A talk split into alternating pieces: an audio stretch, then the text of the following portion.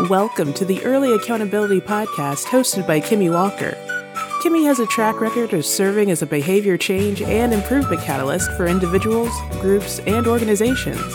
Get ready to make the best version of yourself a priority. Now, welcome, Kimmy Walker. Kimmy Walker here, your host, and welcome to the first episode of 2020 of the Early Accountability Podcast. Happy New Year to you all, and welcome to the new decade. So, I wanted to talk today just about New Year's. It's a new year, it's a fresh start for a lot of people. And it's a great time just for renewal and it's just everybody starting New Year's resolutions. They're getting ready, you know, igniting new goals or picking back stuff up that they may have dropped off, kind of stopped doing, forgot about, kind of fell off the bandwagon. And research shows that a lot of people fail their New Year's resolutions. Come time February, a lot of people have just stopped or are no longer doing them or no longer working towards them.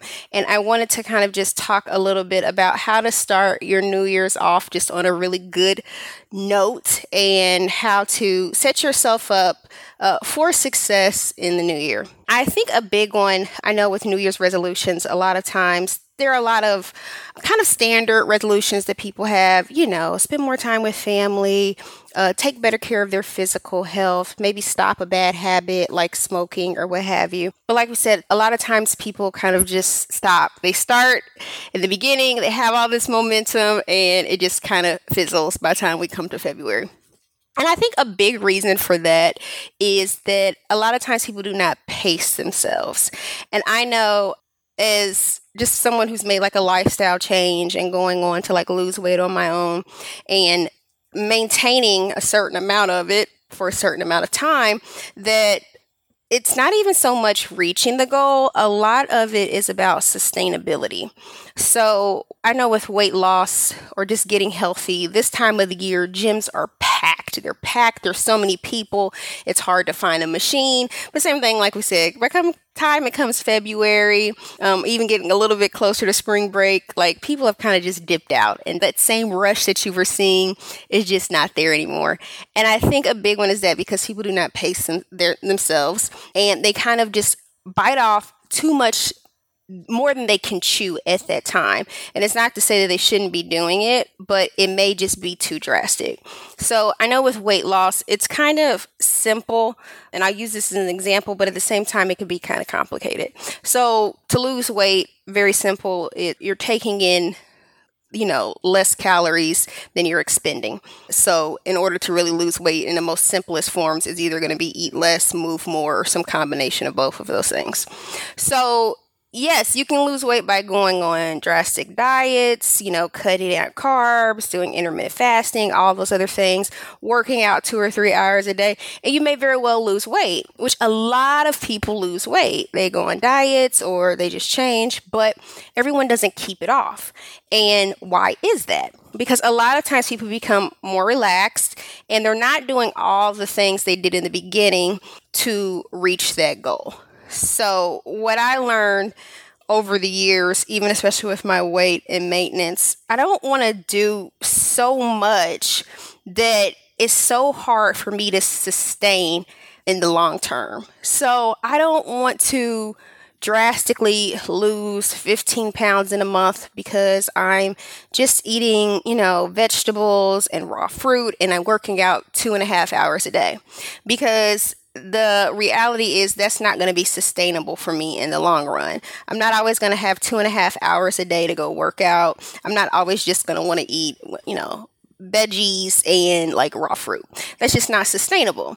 That's where it becomes hard for people because you did so much, you achieved a goal, but the sustainability portion of it was not realistic for life going forward. And that's why I always push lifestyle changes and finding ways to incorporate what you need for your goal into your life. You know, breaking it down into small bites that you can chew, but also that are sustainable once you reach your goal.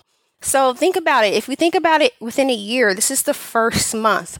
We have 12 months in the year. So think about the goal that you want to reach. Think about where you want to be in December with whatever resolutions or shifts or changes that you set for yourself. And what does that look like at each month? What does that look like at the end of January? What does that look like at the end of February, at the end of August, at the end of November, etc.? And be realistic with it. Be realistic with what you can you know, achieve. Put a little push in there for yourself, but make sure that it's really realistic and sustainable. Huge thing. And I think that is why a lot of people are not able to sustain some of their resolutions because they just put too much in to the point where it burns them out. Um, they maybe try to make a lot of changes cold turkey. And again, it just might not be realistic for a lot of reasons. It may be something they need to just cut back slowly but surely. Or, same thing, they may try to just add something completely into their life or start doing something that takes a lot of time or takes a lot of energy or takes a lot of money and resources and it's not sustainable for the long term. So, as you're still looking at your goals, as you're still starting, as you have all the energy and motivation right now in January, that's great. Keep the motivation, you know, stay amped up, but just really look at what you're doing for yourself, like we said, on a monthly level. What does it look like quarterly? What does it look like, you know, halfway through the year?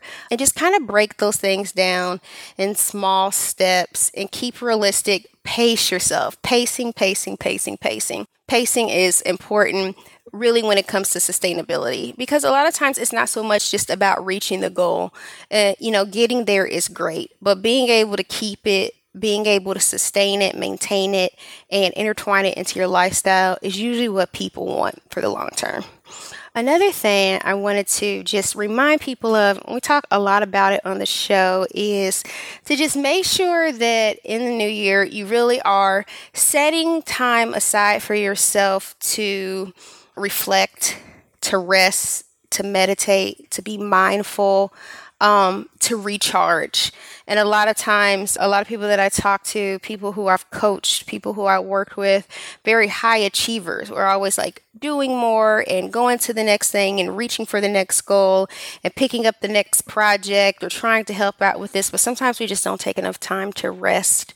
And rest is important for performance. Very important. We have to rest. We have to be recharged. We also want to be aware. We want to take time, like we say, just to meditate or reflect, whether that's that's through yoga or meditation or prayer, what have you, just to have time where we're just kind of calming our mind, being still, and allowing ourselves to listen to whatever the universe or God what have you, is trying to tell us, trying to just see what our body is telling us to what it needs in those moments. So definitely practice self care in the new year. Still intertwine it in, even here in the beginning parts of the year. Like I said, I know some people are really big into their resolutions, but make sure that you are scheduling in time and you are making time for yourself, making time for your self care, making time to de-wind, making time to reflect. And clarity, it helps us with so many things. And I think it helps us from wasting time, from putting a lot of energy into things that we might not really be into, putting a lot of time or resources in, into things that may not be in alignment with us. So, having a clear mind and having a rested mind, I think, are very important for performance as we go into the new year.